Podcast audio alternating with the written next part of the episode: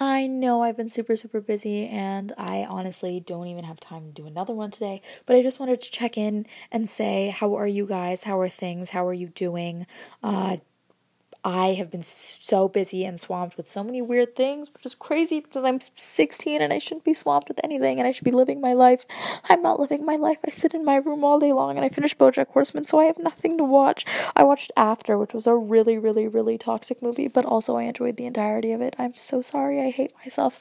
And then what else? What else? What else? What else did I do? Um, I don't think I did anything else. Mostly just been doing homework. Failed a Euro test, got a 61. Without the curve, with the curve, a 77. Not thriving at all.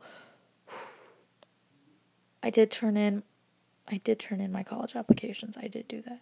That's about it.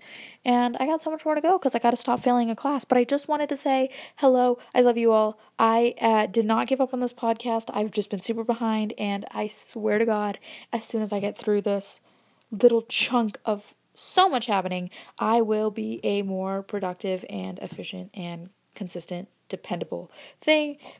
But I doubt any of you even noticed that I missed anything because who the fuck cares? I do, I do, I just care. That's why I finished this check in. You're probably gonna be like, what the fuck? It's one minute. I just wanted to say I love you guys. Should I consider this like episode 9.5? That was my laptop. I'm not gonna even edit it out. Someone texted me. Who who texted me? What did they need? Hmm, hmm, hmm,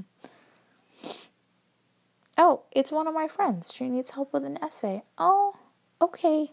I'm gonna go help her with the essay. Goodbye, lovers. Uh, don't be an asshole. That's it. I don't know. You need a reminder? No, you don't. You know. You fucking know.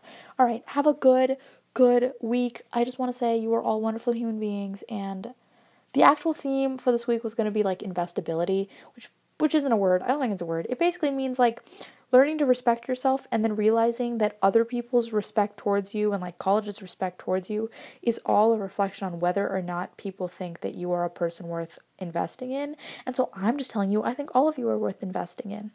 Love you.